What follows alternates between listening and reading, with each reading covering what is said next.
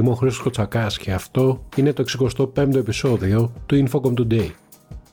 Ξεκίνησε η εφαρμογή του Ευρωπαϊκού Νόμου για τις Ψηφιακές Υπηρεσίες ντι ες έι της Ευρωπαϊκής Ένωσης, που στοχεύει να κάνει το διαδικτυακό περιβάλλον ασφαλέστερο, δικαιότερο και πιο διαφανές. Σύμφωνα με το ντι ες έι, οι Ευρωπαίοι χρήστες θα προστατεύονται καλύτερα από παράνομα αγαθά και περιεχόμενο, όπως και τα δικαιώματά τους σε διαδικτυακές πλατφόρμες όπου συνδέονται με άλλους χρήστες, μοιράζονται πληροφορίες ή αγοράζουν προϊόντα. Οι νέοι κανόνες τέθηκαν σε εφαρμογή πέρυσι για τις μεγαλύτερες πλατφόρμες του κόσμου, λαμβανωμένων των Facebook και TikTok, αλλά πλέον θα ισχύουν για όλες εκτός από τις μικρότερες εταιρείες.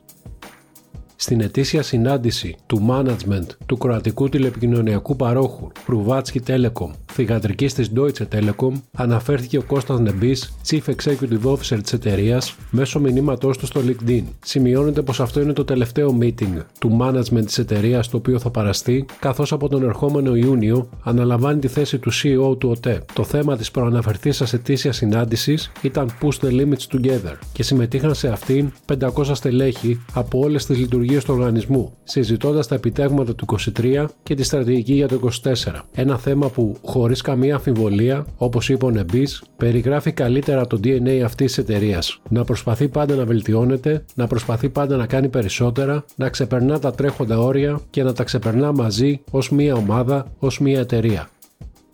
Ένα γκρουπ είκοσι κορυφαίων εταιρείων τεχνολογίας ανακοίνωσε πως προχώρησε σε μια κοινή δέσμευση για την καταπολέμηση της παραπληροφόρησης που δημιουργείται μέσω τεχνητής νοημοσύνης κατά τη διάρκεια των φετινών εκλογικών αναμετρήσεων. Πιο συγκεκριμένα, ο κλάδος στοχεύει στα deepfakes, τα οποία μπορούν να χρησιμοποιήσουν παραπλανητικό ήχο, βίντεο και εικόνες για να μιμηθούν τους βασικούς εμπλεκόμενους στις εκλογικές διαδικασίες ή να παράσχουν ψευδείς πληροφορίες. Η Microsoft, η Meta, η Google, η Amazon, η άι μπι εμ, η Adobe και η αρμ υπέγραψαν τη συμφωνία. Οι νεοφυείς επιχειρήσεις τεχνητής νοημοσύνης OpenAI, Anthropic και Stability έι άι προσχώρησαν επίσης τη δέσμευση μαζί με εταιρείες που διαχειρίζονται μέσα κοινωνικής δικτύωσης όπως η Snap, TikTok και X. Οι εταιρείες κατέληξαν σε οκτώ δεσμεύσεις υψηλού επίπεδου, μεταξύ των οποίων η αξιολόγηση των κινδύνων, η προσπάθεια ανίχνευσης και αντιμετώπισης της διανομής σχετικού περιεχομένου και η παροχή διαφάνειας σχετικά με τις διαδικασίες προς το κοινό.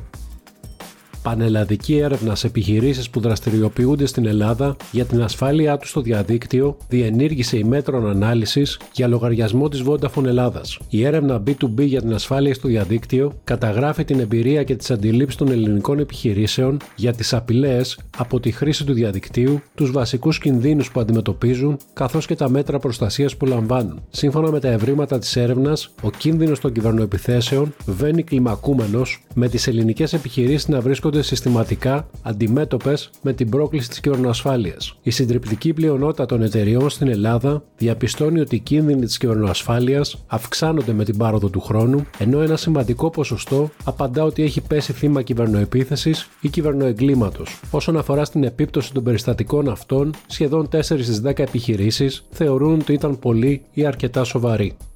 Η Κομισιόν έδωσε στη δημοσιότητα μια σειρά από πιθανές δράσεις που προτείνει για την προώθηση της καινοτομίας, της ασφάλειας και της ανθεκτικότητας των ψηφιακών υποδομών. Όπως αναφέρει σε σχετική ανακοίνωση, η μελλοντική ανταγωνιστικότητα της ευρωπαϊκής οικονομίας εξαρτάται από αυτές τις προηγουμένες υποδομές, καθώς η γρήγορη, ασφαλής και ευρεία συνδεσιμότητα είναι απαραίτητη για την ανάπτυξη των τεχνολογιών που θα μας φέρουν στον κόσμο του αύριο. Τηλεϊατρική, αυτοματοποιημένη οδήγηση, προγνωστική συντήρηση και γεωργία ακριβίας. Μεταξύ άλλων, όπως αναφέρεται, για να προστατεύσει το δίκτυο και την υπολογιστική υποδομή της Ευρώπης, η Ευρωπαϊκή Ένωση θα πρέπει να προσφέρει κίνητρα για την ανάπτυξη και να ενισχύσει την ασφάλεια και την ανθεκτικότητα των στρατηγικής σημασίας υποθαλάσσιων καλωδιακών υποδομών.